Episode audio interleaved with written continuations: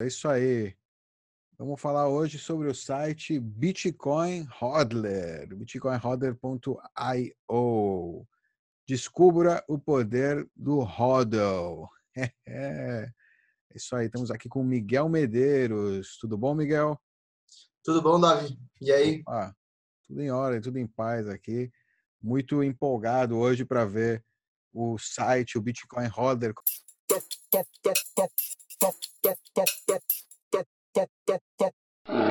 Descubra o poder do hodl, olha lá.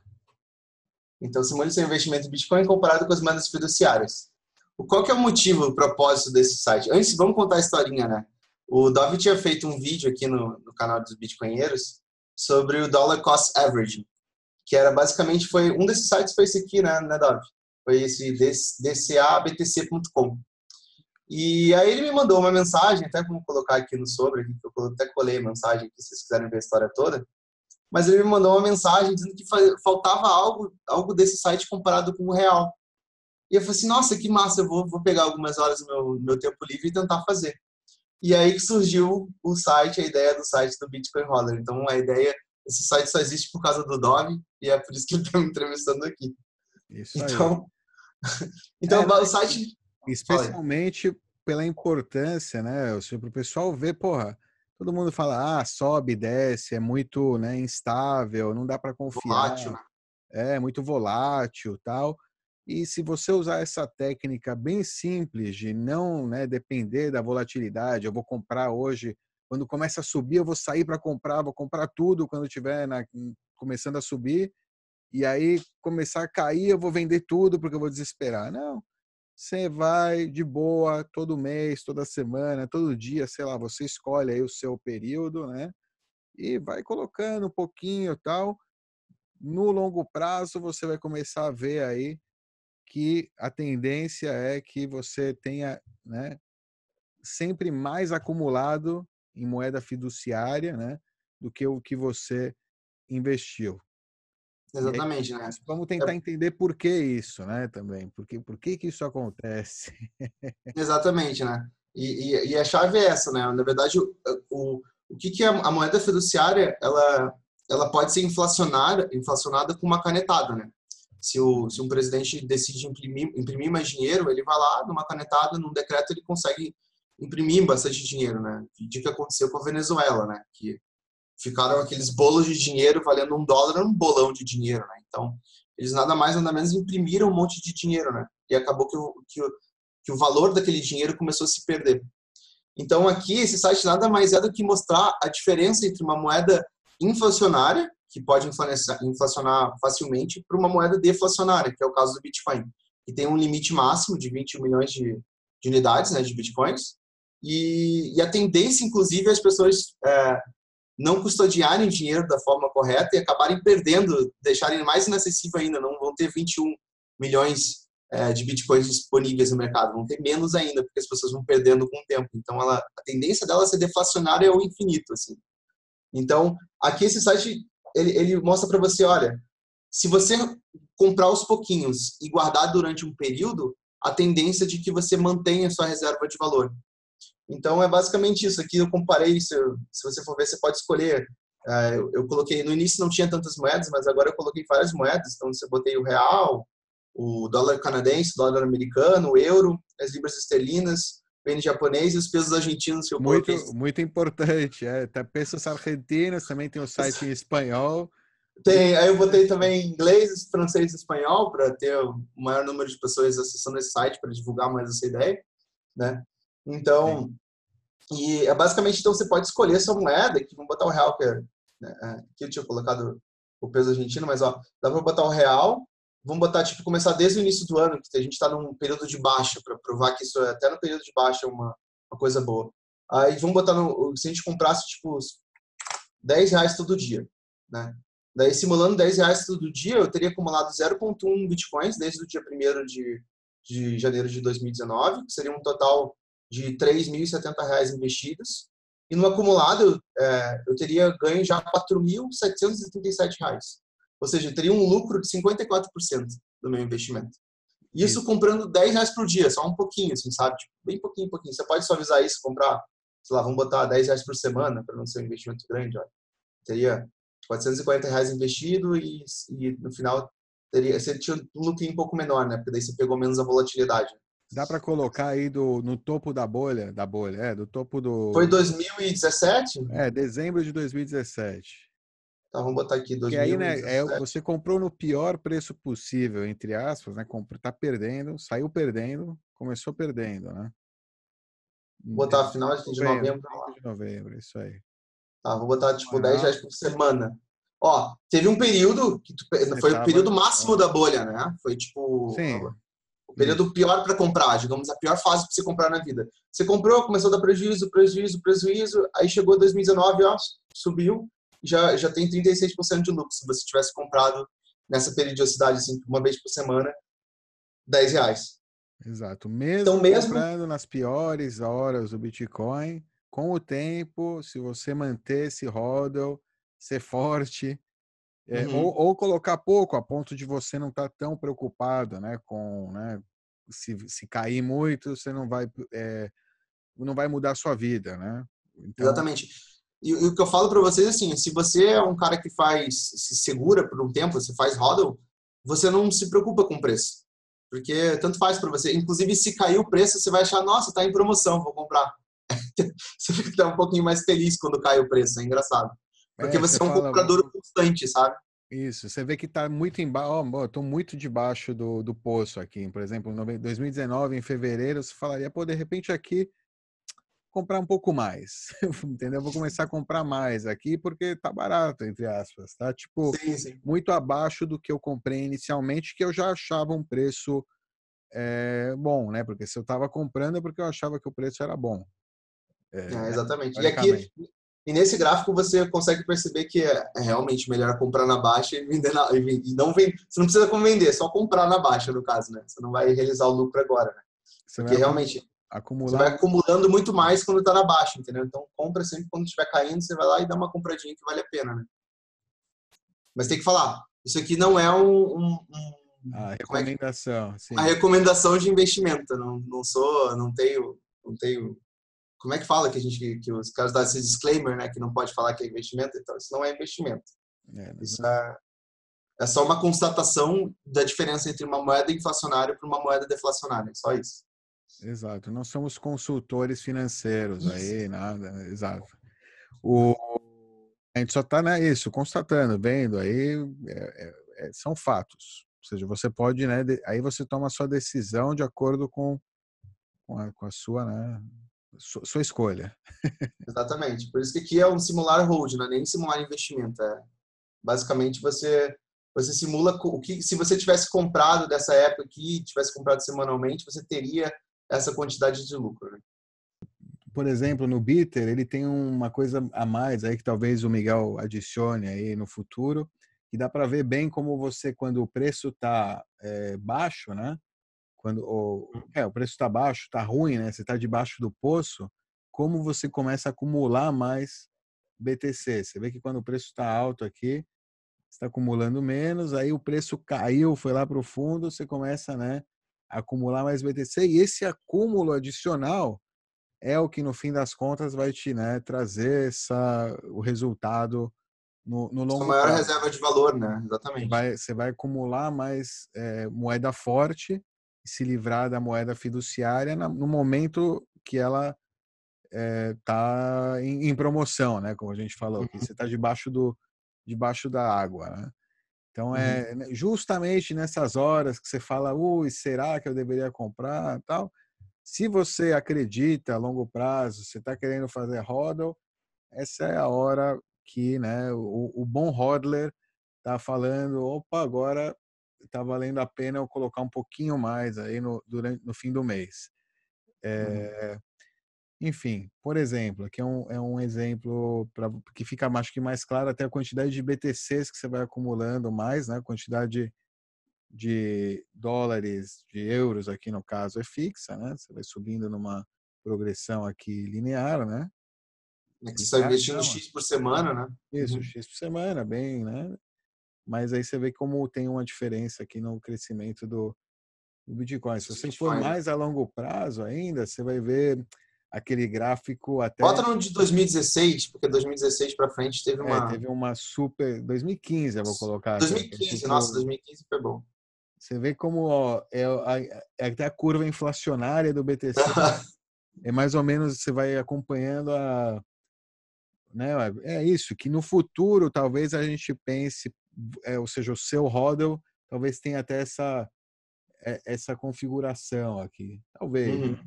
Mas você vê que no início se acumulou muito mais, né? Você vai acumulando, depois o preço né, sobe e aí é, né, é muito menos o que você vai acumulando. Exatamente. Os primeiros meses foram muitos bitcoins e depois, né, o preço vai subindo, você vai né, aumentando o seu valor em moeda fiduciária ou em possibilidade de troca no mercado, mas seu valor em BTC não vai crescer tanto como ele cresceu no início. Essa é a tendência aí tá. de longo prazo, mesmo para quem está começando hoje. Provavelmente você vai ver essa mesma tendência se o Bitcoin continuar é, com o no seu caminho aí, se ele não falhar antes, né? Porque por isso que ele vai falar assim, é para pensar em comprar e ficar rodando por bastante muitos anos assim. E daí, com certeza, você vai ter uma probabilidade de ter, ter uma reserva de valor bem alta, assim, sabe? Então, compra com, com o dinheiro que você vai no bar, em vez de comprar e ir pro bar, você usa para fazer um holdzinho que com certeza vai ser vai ser uma boa para você no, a longo prazo, né? É, é basicamente possível. isso. É para você comparar esse tipo de, de, de asset, né? Digamos assim. Né? Essas moedas fiduciárias que podem ser inflacionadas e outras que não podem ser inflacionadas, né? Que é dinheiro de verdade, né?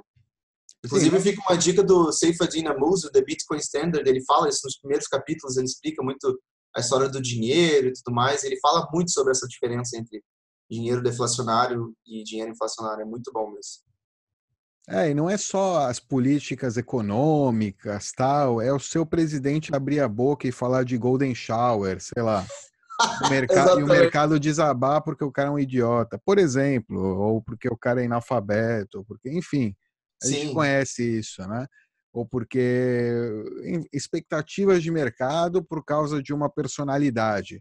O Bitcoin não tem isso. O Bitcoin é puramente mercado aí, gente no mercado comprando e vendendo e é, é tá muito além, né, do, do de uma política local, porque é uma moeda global, não, não vai depender de uma jurisdição.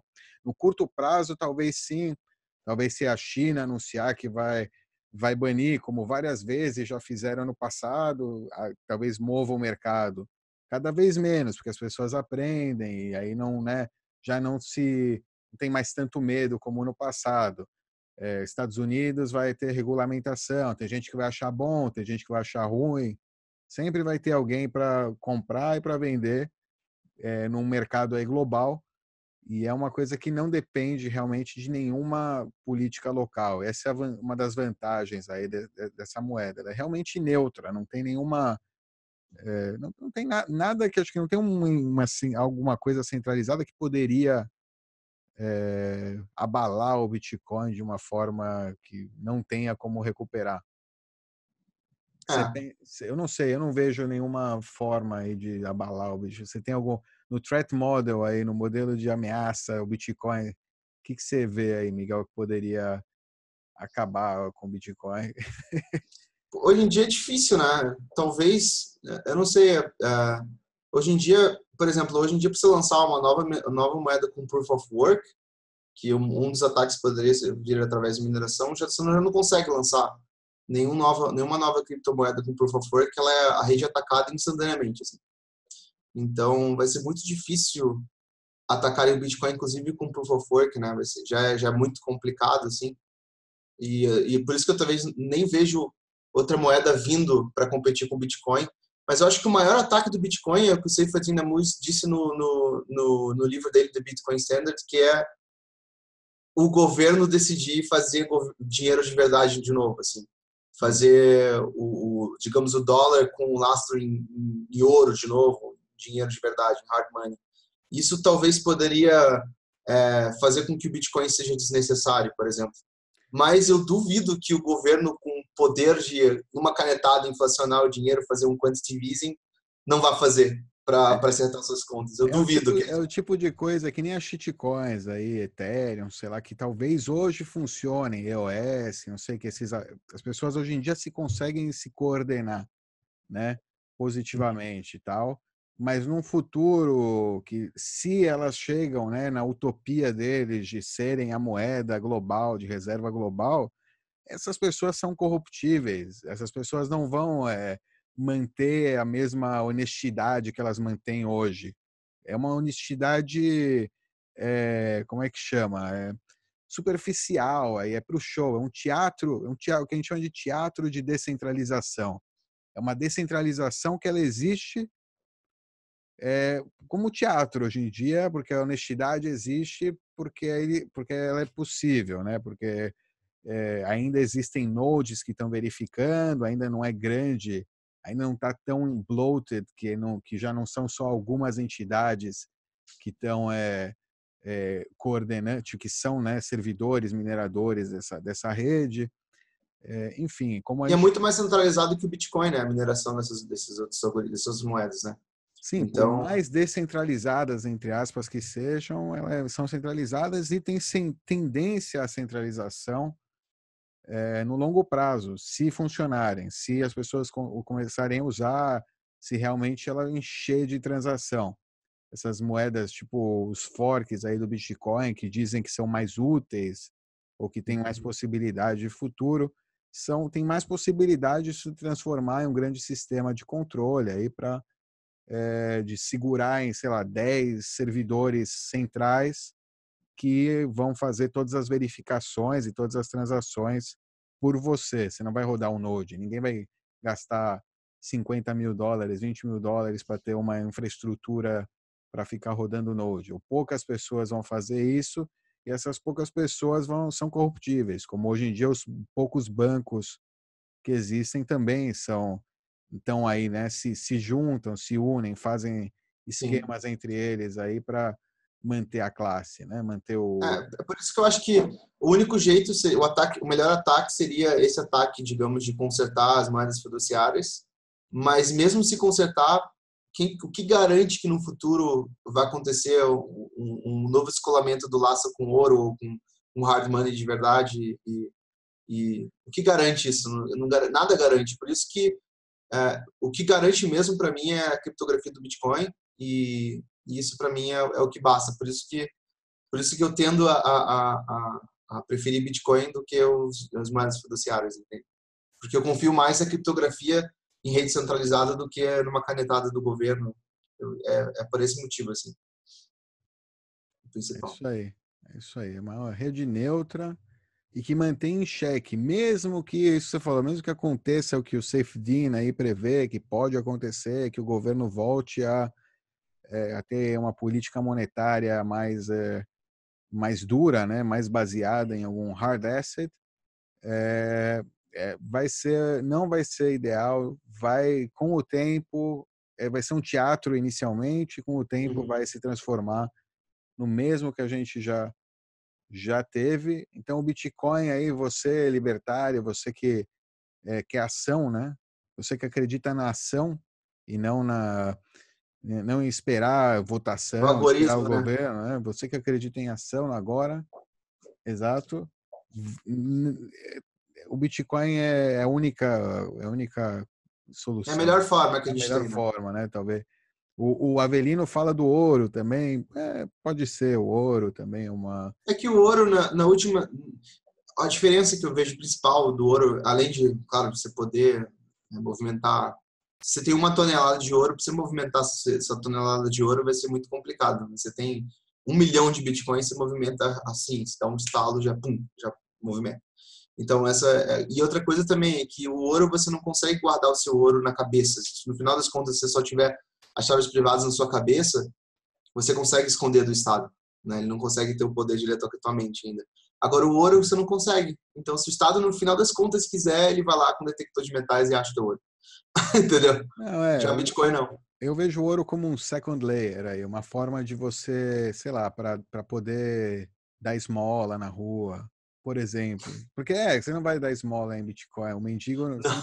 nunca espera que o mendigo tenha um celular carregado o tempo inteiro. Pode, pode ser que tenha um celular no futuro, mas não sei se carregado o tempo inteiro, tal. Enfim, é, aí nesse caso, né, para não excluir, porque a gente né, não quero ser muito é, elitista, né? A gente vai acabar sendo um pouco elitista pensar que todo mundo no mundo inteiro vai usar Bitcoin. Aí eu vejo o ouro talvez como um second layer, não para grandes quantias. Ao contrário, hoje ele serviria, hoje ele serve para grandes quantias. No futuro, a gente, onde a gente tem a consciência monetária mais elevada, o ouro termina voltando a ser as pepitas no dia a dia, no, tipo, para aquelas pequenas transações que você não tem outra alternativa e ninguém está querendo mais moeda fiduciária, porque o papel já não, não vale nada. Nota promissória já não vale nada. As pessoas querem hard money, porque tem essa consciência. Né? Eu estou para ver o que, que, vai acontecer se estourar mais uma crise mundial, né? Porque já está tendo quantitative easing em cima de quantitative easing agora nos Estados Unidos e eu estou para ver o que, que, que, vai acontecer, porque vai ser a primeira crise mundial com, com Bitcoin no mundo. Então, eu quero muito saber o que, que vai acontecer, se, se a galera vai correr para o Bitcoin ou vai correr para o ouro para onde, o que, que vai acontecer, né? Para a galera é, é, é, se proteger dessa crise, né? Eu quero saber muito para onde que vai, para onde que o dinheiro vai correr. E agora tem uma solução que não tinha antes, né? E eu estou muito curioso para saber o que, que vai acontecer, né? É, realmente vai ser a primeira, a primeira. Inclusive, acho que é por isso que a gente está essa crise está sendo alongada. aí a gente não está deixando, não, o, o, o, né, os powers, é, o pessoal que está aí na comandando as políticas monetárias que mantém, né, a crise estão segurando forte essa essa, né, essa imprimindo mais, né? Essa desinflação, esse período de, né, de bust, de uhum. queda, uhum. que é natural do mercado geralmente, mas estão segurando aí porque acho que estão temerários ainda, não tem ainda uma uma resposta ao que agora as pessoas, é, né, o, o, que o mercado, o livre mercado tem aí como resposta a uma possível crise do ponto de vista monetário, né? Como a gente pode se é. proteger? Eu espero que as pessoas se protejam comprando Bitcoin e aí vai ter uma bull run assim absurda e, e talvez seja realmente a primeira bull, run que esteja tipo é, uma, uma pré-hiper bitcoinização, sabe? e onde as pessoas realmente entendam o que, que é a criptomoeda, a massa, né? Porque hoje em dia a gente está restrito a um, a um, número muito pequeno, se você for ver, tipo, é muito pouca gente que, que sabe realmente sobre o assunto, que conhece, o que tem, né?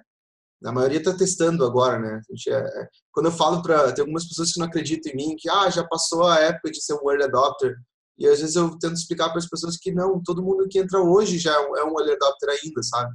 Sim. E e aí as pessoas ficam meio chocadas com isso, mas aí eu falo, então compra um pouquinho por semana para você entender a tecnologia, né? Para você entender, faz uma transação, é, doa para alguém ou, ou, ou doa para teu amigo que não conhece, faz alguma coisa assim para a pessoa entender como é que funciona, como é que guarda, como é que é uma carteira, o que é chave privada, o que é chave pública e, e o, como é que funciona essa rede centralizada para justamente você tá na fase de educação ainda, sabe? Então, eu quero ver muito o que, que vai acontecer, se rolar uma crise mundial, se vai, se, qual vai ser, o que, o que, que os investidores vão fazer para guardar, para ter reserva de valor. Se vai, vai correr para o ouro, se, qual que é o hard money da vez, sabe? Se vai ser o ouro ou se vai ser o Bitcoin. Estou muito curioso, quero estar tá vivo para ver isso acontecendo. É, vai ser, acho que uma, uma mistura aí dos dois, provavelmente espero que eh, flua para o Bitcoin, que não role uma, um, um golpe é, financeiro aí, digamos, em alguma shitcoin mais centralizada, que eles saibam, que algum ah. grupo aí saiba que possa controlar e criar uma histéria em relação a essa shitcoin que eles estão acumulando. Enfim, é possível também, vai acontecer. Por isso que essas out-seasons não são tão improváveis. Ainda existem players no mercado que acreditam que podem controlar uma chain, né, de essa narrativa de blockchain, narrativa de criptomoedas como um todo, né, como é, ainda existe uma competição entre quando eu vejo as pessoas competindo Bitcoin, Bitcoin Cash, Bitcoin SV, Bitcoin Ether, não tem competição. Eu não entendo para que, porque não tem com quem competir. Uma coisa, você, o cara do Ethereum é um cara que tá, é um, um, um profissional do Ethereum, um cara que tem interesse é, não tem ninguém no Bitcoin que é, como é que chama? É, que responde pelo Bitcoin, ou que possa falar pelo Bitcoin, ou que possa, tipo, realmente, né, ter uma posição central do Bitcoin. Então, quando Até, esse... por exemplo, a Monero, que tinha um, Debates. Que tinha, um, tinha um desenvolvedor que tinha o Satoshi da Monero, ele saiu fora da, da comunidade até. Seria um exemplo de uma, um, um, um, outro Satoshi, por exemplo, que saiu fora. Mas eu não vejo. O que eu vejo assim é que Bitcoin é um protocolo, né? Igual a internet, né? É igual você tentar competir com a internet. É, você quer criar uma internet 2.0 com uma tecnologia melhor e tal. Você pode até ter tecnologia melhor, mas a cultura para a gente trocar tudo, inclusive hardware né, e tudo mais, é muito mais complicado. Não vou dizer que é, é impossível. Não é impossível, né? Podem, podem criar um, um Bitcoin e tal que seja melhor, inclusive, e que consiga mudar a cultura por trás de todo mundo e realmente todo mundo migrar para essa nova moeda. É possível, mas é, um, é tão difícil que eu, que eu não vejo, sei lá, a curto nem a longo prazo isso acontecer, sabe? É, tipo, é igual. Volta, a gente volta é. naquele tema da escassez digital. Né? A grande invenção, no fim das contas, não é a tecnologia, é a escassez digital. É o fato de que existe uma quantidade limitada desse é, asset digital, desse ativo digital. Essa é a inovação. Então, se você é, tem uma competição e essa competição pode ganhar, a inovação foi para o saco, porque eh, ninguém garante que outra competição não possa vir no futuro, uhum. entendeu? Então, do, fim, do ponto de vista monetário, eh, você pode criar uma nova moeda keynesiana e, né, e mudar isso, mas não vai ser a mesma coisa, não, vai, não é... Green é uma tentativa disso. Não é né? sound money, não é... Sim. Acaba com se o Bitcoin for destruído por qualquer que seja o motivo, seja, acabar a ledger, sei lá, os nodes todos fritarem, todos, é, absolutamente todos, não sobrar nenhuma cópia da blockchain, todos fritarem, acabou essa história de escassez digital. Não existe mais, entendeu? E seria talvez a única forma de destruir o Bitcoin, que todos os nodes fritassem. Porque enquanto existir 10 nodes espalhados pelo mundo, verificáveis, com os hashes lá, o Bitcoin continua existindo, entendeu? Ele tem que derrubar até satélite hoje em dia. É, e hoje em dia, exato, até satélite você vai ter que derrubar. Não sei se eles têm armazenado. Não, deve ter armazenado no satélite. Tem, tem um full node no satélite, com certeza. Tem, não, acho que ele só faz relay, o satélite. Só faz relay? É, o Mas uma hora vai ter um full node lá em cima, com certeza. Possível, é possível que tenha também armazenamento. Tá? Mas enfim, o que eu digo é que existe armazenamento no mundo inteiro e nerds e pessoas paranoicas Provavelmente alguém já imprimiu, já. Alguém já imprimiu é, tudo. Exato. E a cultura mais paranoica nesse sentido está no Bitcoin. Ou seja, todas as outras é, chains vão. Ah, é full node, para quê? Não, você só precisa saber das suas transações. Para que você precisa saber das transações de todo mundo ou ter uma cópia das transações de todo mundo no, no, no seu computador ou na sua comunidade?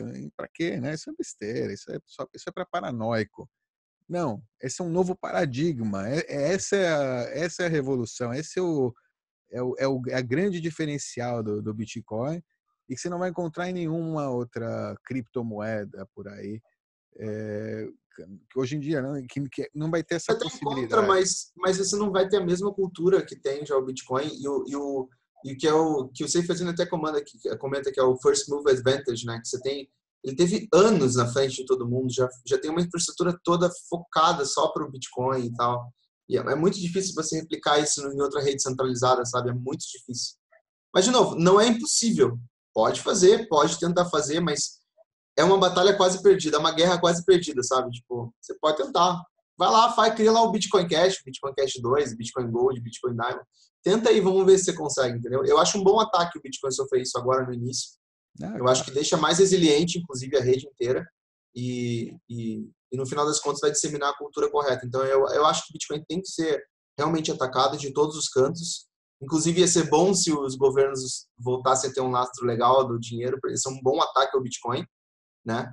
Que isso ia ser, isso ia ser bom. Eu acho legal o livro de Seifazinho que ele fala sobre isso e eu acho isso muito legal.